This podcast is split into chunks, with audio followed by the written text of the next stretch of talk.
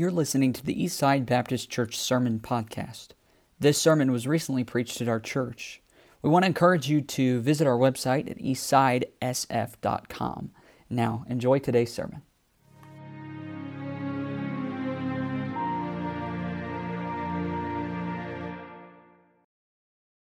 Thank you, Mr. Jacob.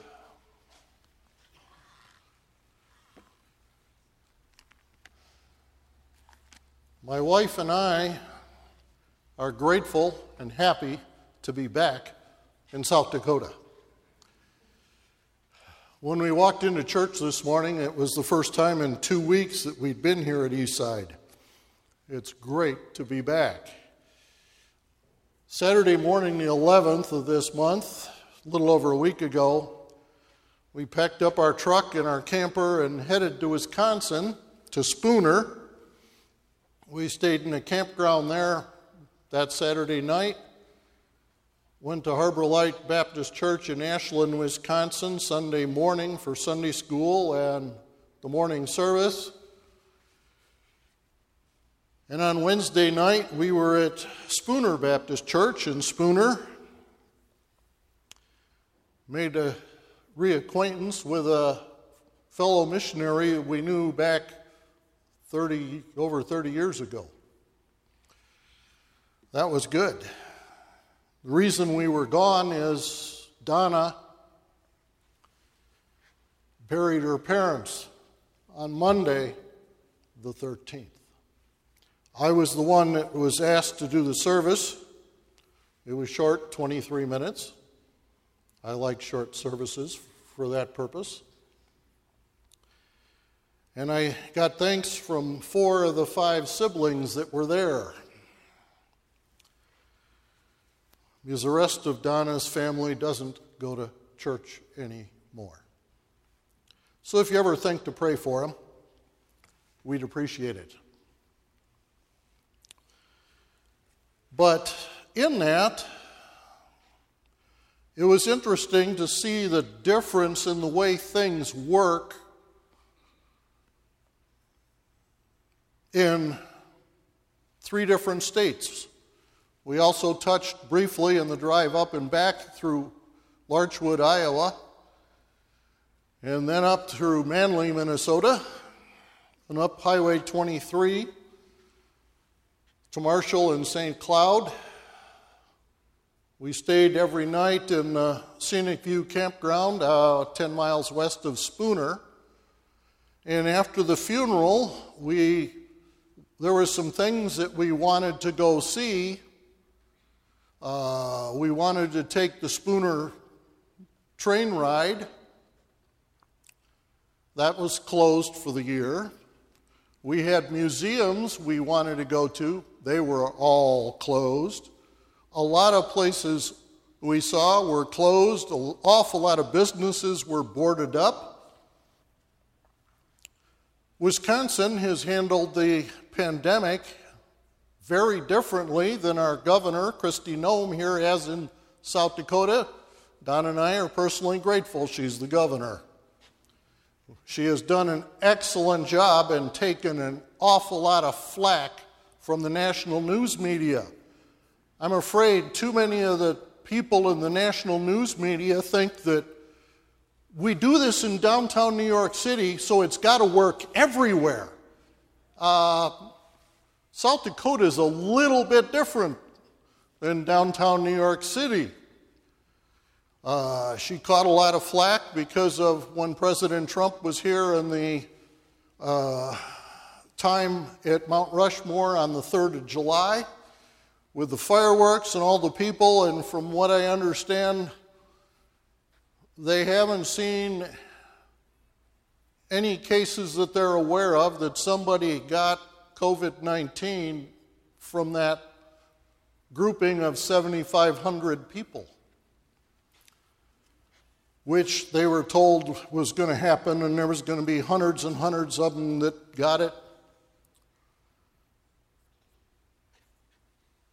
But all that comes from one little issue how do you interpret what you read? As I understand it, the CDC issued guidelines to follow.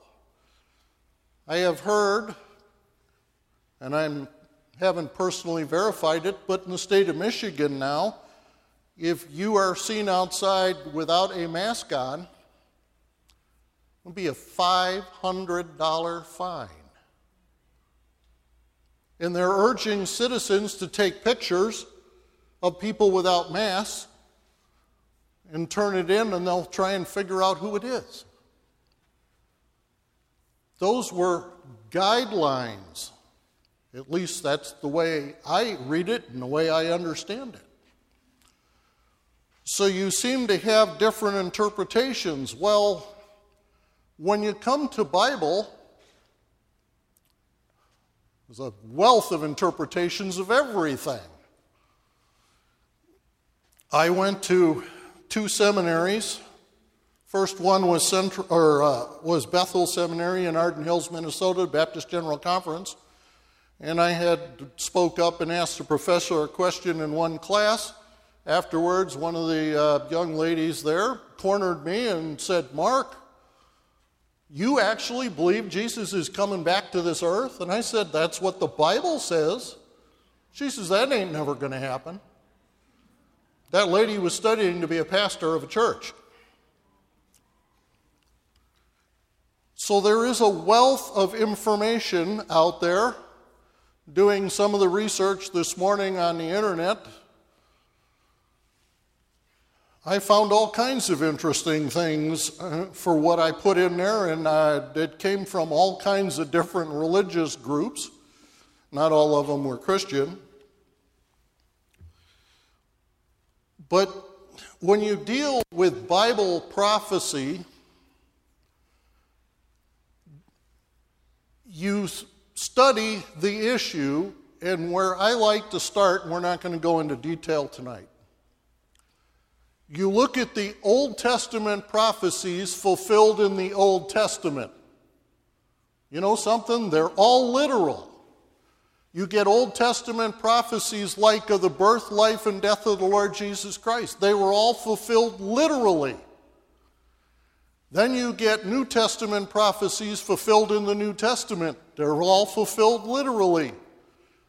But there's a lot of people out there, well, future prophecies, well, that's just figurative. That's just a concept. They ain't literal. Well, if God is God, and He is. He is a God of His Word. God is a God of His Word. If He says He's going to do something, He will do it. And it will be fulfilled exactly as He said it was going to be. Please open your Bibles to 1 Thessalonians chapter 4. 1 Thessalonians chapter 4. Hopefully, these are familiar passage. 1 Thessalonians chapter 4. We're going to be in a number of passages this evening. But before I start, let's pray. Father, we come to you this evening, a needy people. Father, we need to hear from you through your word. Father, please give me the words to say and the words not to say. I pray that you would use this time in each of our lives to draw each of us closer to you. We pray in Jesus' name, amen. 1 Thessalonians 4, beginning in verse 13. But I would not have you to be ignorant brethren, concerning them which are asleep. When you see that term asleep talking about believers, believers are referred to when they, their physical body dies as asleep. Donna and I believe her mother was a born again believer, and she would qualify for the sleep part of this that ye sorrow not even as others which have no hope. For if we believe that Jesus died and rose again, even so them also which sleep in Jesus will God bring with him. For this we say unto you by the word of the Lord, that we which are alive and remain unto the coming of the Lord shall not prevent them which are asleep. For the Lord himself shall descend from heaven with a shout, with the voice of the archangel, and with the trump of God. And the dead in Christ shall rise first. Then we which are alive and remain shall be caught up together with them in the clouds to meet the Lord in the air. And so shall we ever be with the Lord. Wherefore, comfort one another with these words. What is one of the reasons for a funeral? or memorial service, it's not so much for the person that's died, it's for those who are left. That they can put closure, they can feel that they have witnessed a life well lived.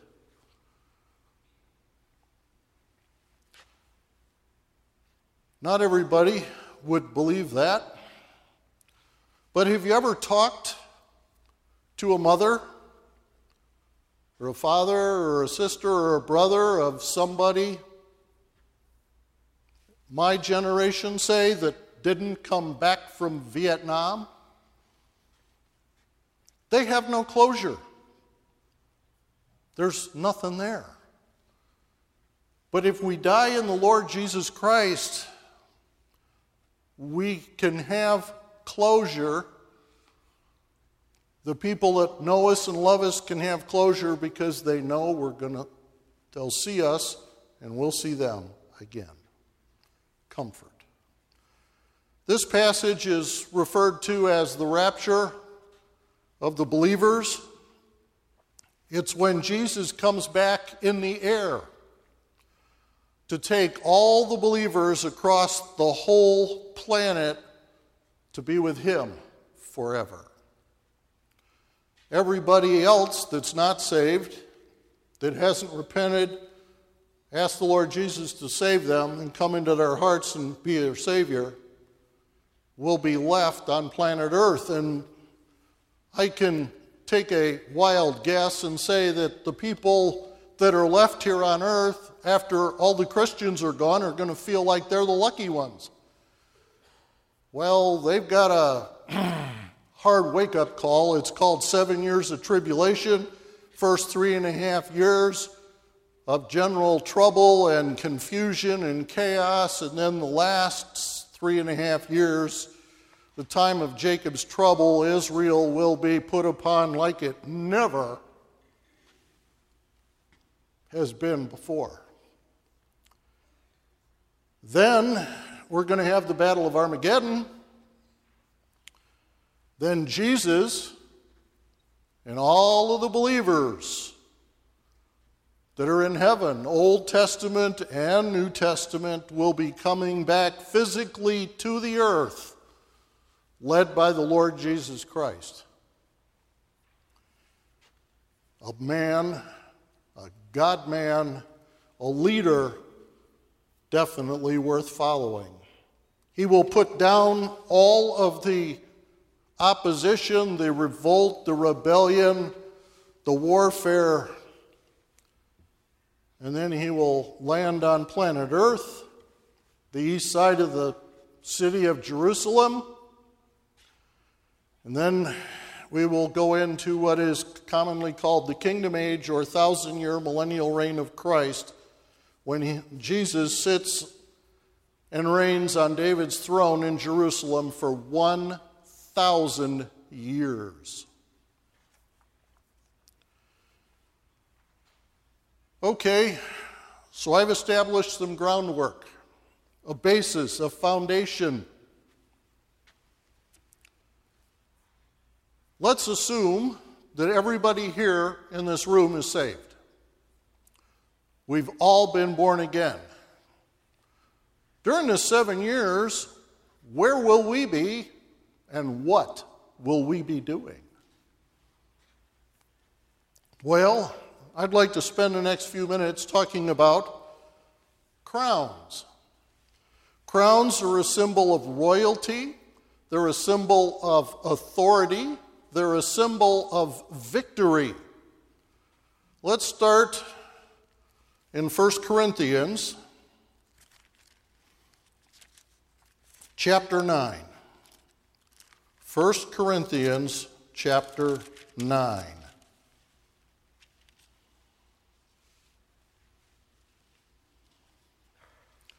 This is Paul's letter to the church in Corinth. 1 Corinthians 9, beginning in verse 24. He asks a question Know ye not that they which run in a race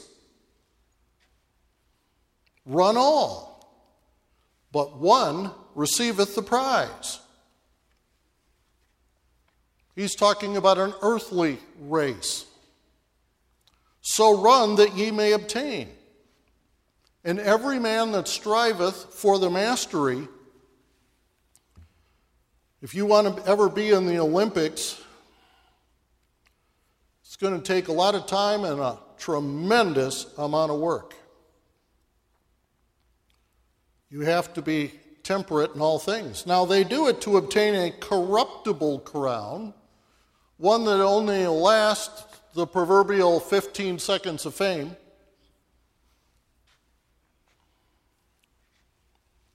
But we, as born again believers, and incorruptible, we strive to please the Lord Jesus Christ. And if He deems us properly prepared and ready, we will get a crown. Let's go to 2 Timothy chapter 2. 2 Timothy chapter 2.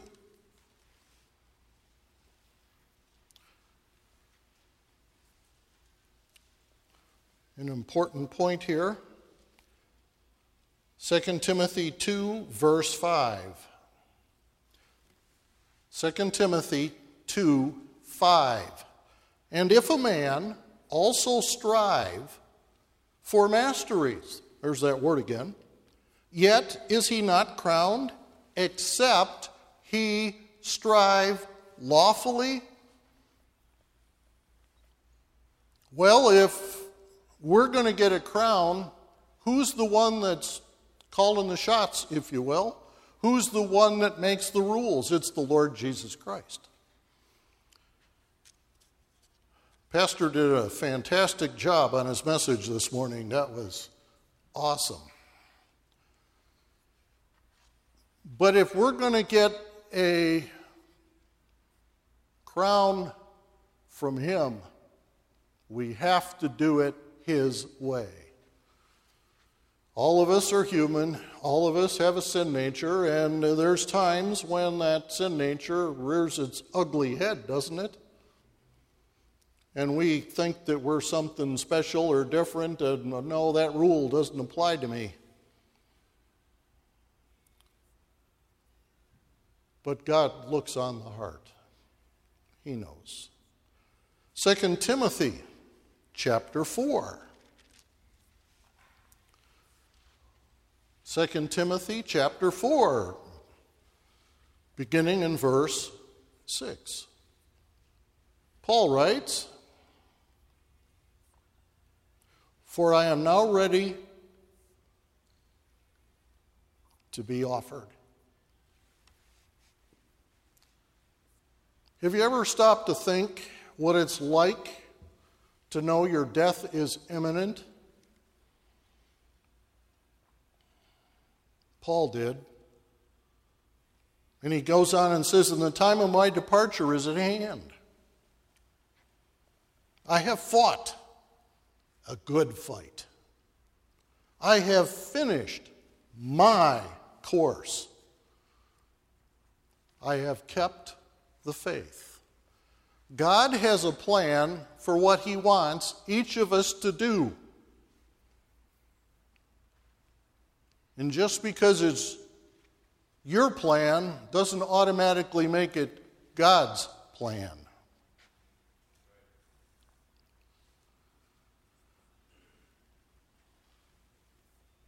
He fought a good fight. He finished his course. He says, I have kept the faith. Henceforth, there is laid up for me a crown of righteousness. First crown I want to talk about tonight, which the Lord, this isn't an earthly crown,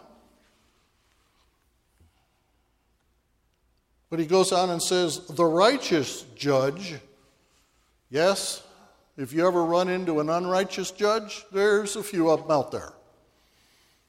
Sometimes it's fellow church members. Shall give me at that day, and not to me only. Paul says, Look, folks, I'm not the only one that's going to get this crown. But unto all them also that love his appearing. They're looking forward to when Jesus comes back to the earth. They're looking forward to if they die before Jesus comes back at the rapture, that he will give him that crown. Do you love looking for the Lord's return? I got saved in a little independent Baptist church north of Tomahawk, Wisconsin, back in March of 1978. And one of the couples, they were a bit older than I was at that time, were Charles and Esther Kleiber. It was very rare that you got through a service that Esther was in when before the service or after the service that she didn't talk about the Lord's return. Right, Donna? She was looking for the Lord's return. Most of the world, when you talk to them about it, they just, huh, that's a bunch of hooey. They don't believe it. But Esther always was looking for the Lord's return. Are you looking for the Lord to return? The rapture that I started out with is imminent. It could come at any time. It could come in this service, could come tonight, tomorrow, next week, next month, next year. Personally, I don't think we're that all far from it. You read and see what's going on in the world around us, and uh, we have one crazy, mixed up place. The crown of righteousness is to all those, it's given to all those who love his appearing. Do you love the thought of the Lord Jesus Christ coming back? When you wake up in the morning, you ask the question, Lord, is it today? Is the remaining few minutes or hours I have on this earth. What do you want me to do? How do you want me to spend it for you? You interested in the crown of righteousness? Let's turn over to the book of James.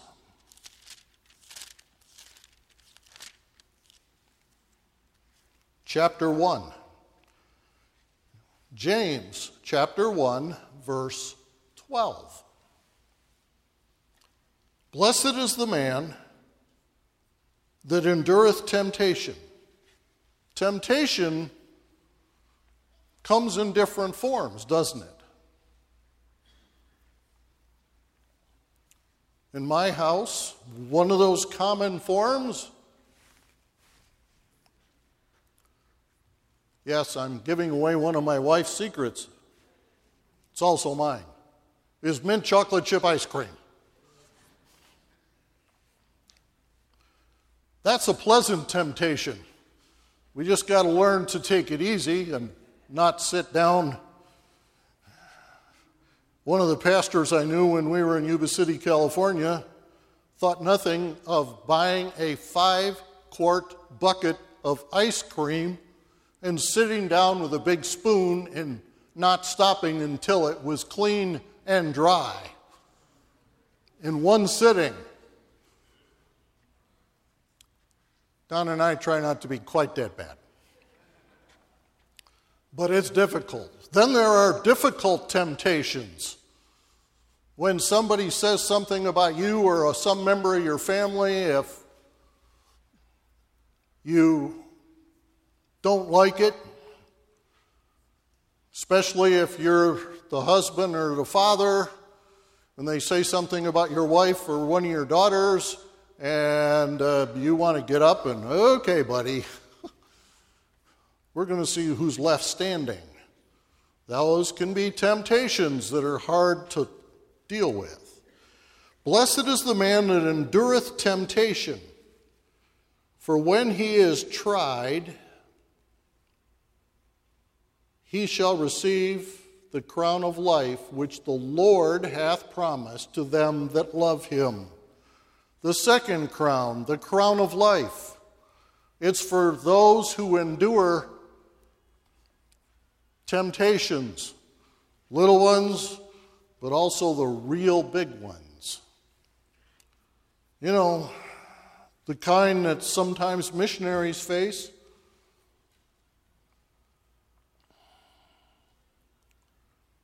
They go into a village they start preaching God's word and they're told to leave or die on the spot. What do you do? You turn tail and run, or you stay and die?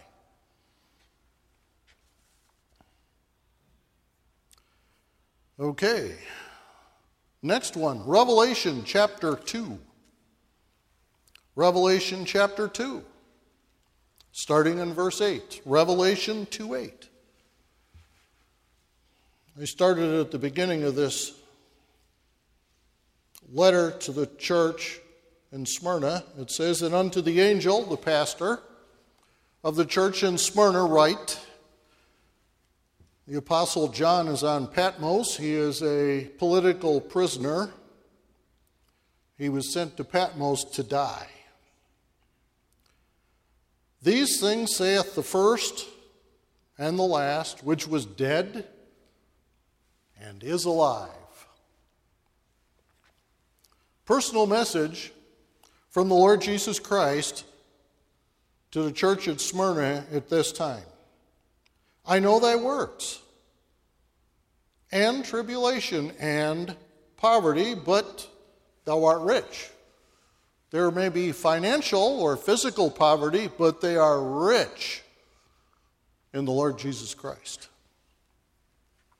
And I know the blasphemy of them which say they are Jews and are not, but are the synagogue of Satan. Fear none of those things which thou shalt suffer. That church had it pretty hard. They had Jews and Gentiles after them. Behold, John writes, under the direction of the Lord Jesus Christ, the devil shall cast some of you into prison, that ye may be tried. And ye shall have tribulation ten days. You ever had a situation you felt like the temptation, the trial, the tribulation, uh, whatever? You think it's going to last forever? Does coronavirus ever come to your mind on that issue? But God has his hand on the calendar and the clock. He knows when whatever you're going through is going to start, He knows when it's going to stop. There's always a possibility it'll end when you die, but whatever. But He's got it under control. And then the instruction Be thou faithful unto death. No matter what it cost you, in this life isn't worth it compared to the life that's going to come. And I will give thee a crown of life. Once again, the crown of life is for tribulation or temptation, and we know that it always has a beginning and it always has an end. Let's go back a few pages to 1 Peter chapter 5. 1 Peter chapter 5. So we've had the crown of righteousness and the crown of life. 1 Peter 5 gives us a third crown. 1 Peter chapter 5 verse 1. The elders, as I understand scripture, that is one of the name given to pastors. The elders which are among you I exhort, who am also an elder and a witness of the sufferings of Christ. Peter was an eyewitness for everything the Lord Jesus Christ went through in his time here on earth in his public ministry. And Jesus wasn't always liked, appreciated, and enjoyed in his earthly ministry.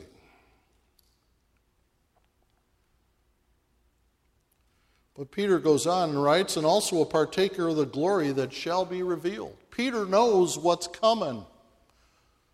Peter knows that someday he's going to be with the Lord, he'll be on the winning side. Feed the flock of God which is among you, taking the oversight thereof, not by constraint, but willingly. In other words, don't be forced into the ministry into the pastorate. Take it willingly, not for filthy lucre, not for money. Oh, I'm going to leave this church and I want a bigger church because they can pay me more and they can get give me better health insurance and they can do all this and I can maybe if I'm lucky and I can talk real nice to the right people, they'll let me drive a Lexus or whatever. If it was me, I'd say, Give me an old F 150, I'll be happy. And then he finishes the verse, but of a ready mind. Neither is being lords over God's heritage, but being examples to the flock. Pastors should be an example of how a Christian should live.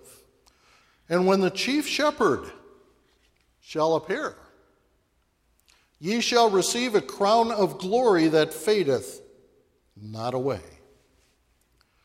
So, the third crown here is the crown of glory. Sometimes it's referred to as the pastor's or the shepherd's crown. It's for pastors that serve well, whether it's a long time or a short time.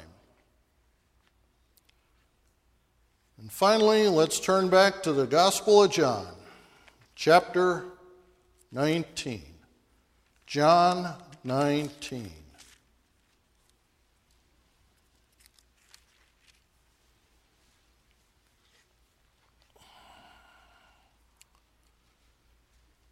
Good chunk of the Gospel of John takes place in the last week of the Lord's life. Previous to chapter 19, Jesus had come to Jerusalem knowing he was going to die. He tried to tell the disciples, he'd been telling them for quite a while. And they were like me and maybe you, kind of slow to pick up on things. I had a breakdown in my lawn tractor a couple of weeks ago. The deck would move up and down. The lawn tractor start and ran and go forward and backward, did everything, but the mower deck wouldn't work. So I checked online and found the part, ordered it, got it, put it in. And to put it, hook up the bottom part to the cable, I had to lower the deck all the way down as low as it'd go. Worked great. Some days I'm grateful for Google. I bought that lawnmower in the summer of 1998 because we had moved out on the Kootenai River Road west of Libby, Montana, about six miles. We had the Kootenai River behind the house. We had two acres to mow. And when uh, Donna and I moved into the house, a lot of the grass was like this high. And even with an 18 and a half horse craftsman lawn tractor, I was taking swaths that were from four to eight inches wide so it wouldn't choke the thing out. I've had it, I've used it. I had a lawn business in Libby, Montana. I had a lawn business in uh, Salt Lake area. I've mowed a few lawns for people here in Canton. And I finally learned something. You know, if you put the deck all the way down after you're done mowing and it's all full of grass, it's so much easier to clean the thing, the deck off. 22 years of being dumb and slow. Ever done something like that? Those are hard lessons to learn some days, and you feel like crawling under the carpet. John chapter 19.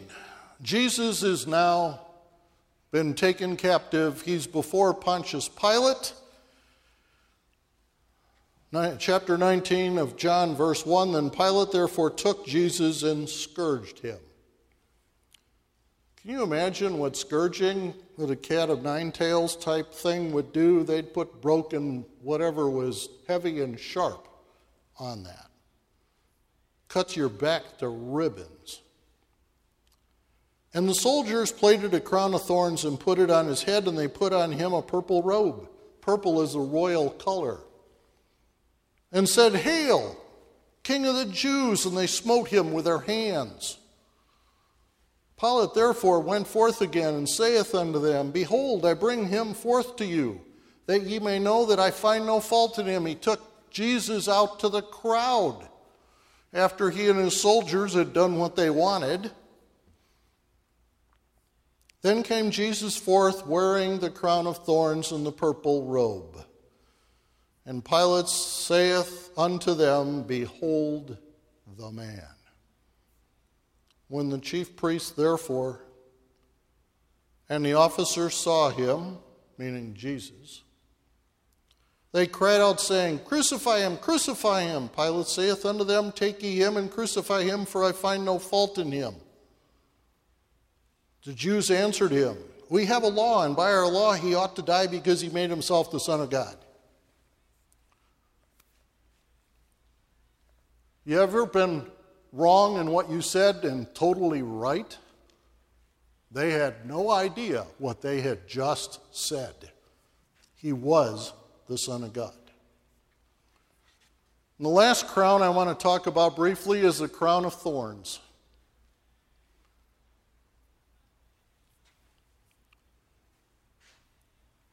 There's only one person in the history of the world that ever had to do that the Lord Jesus Christ. He did that for you and for me. Have you ever seen a crown of thorns from Jerusalem? I've had a number of friends that have been there, and every one of them that I know of has brought back a crown of thorns. I mean, some of those thorns are like this. Can you imagine that being put on top of your head? And they probably didn't just set it lightly. No, they probably found ways to hammer it down as hard and as often as possible. That was just a little bit of what Jesus went through. He'd been scourged, he'd been beat on. He was going to go to the cross, have nails put through his hands through his feet. Normally, it took three days, count them, three days to die for a healthy individual. But because of what it was, they just had the Feast of Passover short time before that.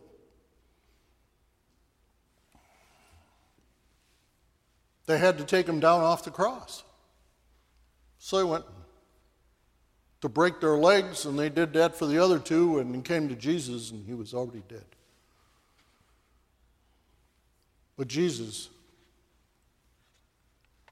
took the crown of thorns so you and I don't have to.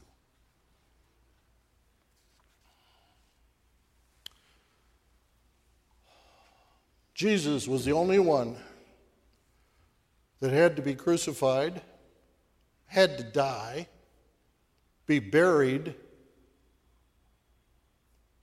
but the first to rise again from the dead. He did that uh, early on a Sunday morning to pay the penalty for all the sins that the whole world has committed ever since Adam and Eve were in the Garden of Eden. It's approximately 6,000 years and untold billions of people.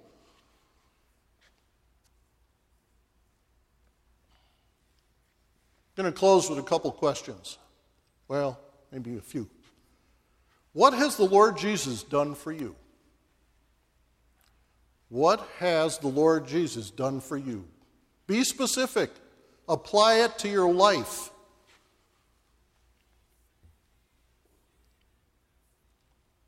What has the Lord Jesus done in your life?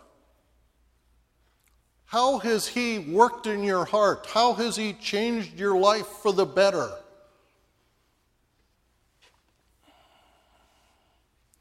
I'm not proud to admit it, but I was a drunk. I was a lush. I was an alcoholic by most people's standards. I took my last drink a little more than a year before I got saved. But I'll tell you this ever since I got saved, I have had no interest or desire for alcohol whatsoever. Read through the four Gospels and see how the Lord Jesus Christ changed people's lives after he met them. You will normally find that he took something out of their life. I know what it was in mine. Donna and I came home from Wisconsin two days early. We had booked a Friday night this past week dinner cruise on the La Crosse Queen out of La Crosse, Wisconsin. It's a paddle boat. We got a call Friday. Mark, can we move you to another cruise? Why? Uh, you and your wife are the only two people booked on that cruise. We can put you on an earlier cruise. Oh, okay, what's that? They told me, and I couldn't believe it. My brain kind of went and froze up. It was the beer and pizza cruise. I don't have any problems with alcohol. I can look at it, I don't touch it, I don't take it. But do I really need to run with a bunch of drunks that are pigging out on pizza and doing whatever they do on that cruise? Once again, what has the Lord done in your life? Be specific. Next, what does the Lord Jesus want you to do with the rest of your life? Or, another way of putting it, how are you going to serve the Lord Jesus Christ with the time you have left on earth? Got any ideas? Ever ask Him to show you what He wants you to do? He showed me one time, long time ago, not long after I got saved. And as I've said before, being the always humble, obedient servant that I am, I fought him tooth and nail for six months. you ever fought the Lord on something He wanted you to do? My advice surrender and say, okay, Lord, you're going to have to do it because I can't. You can do and have an amazing life if you let God lead, guide, and do the things that you and I can't do.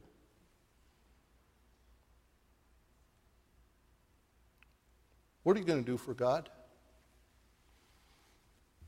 Let's pray.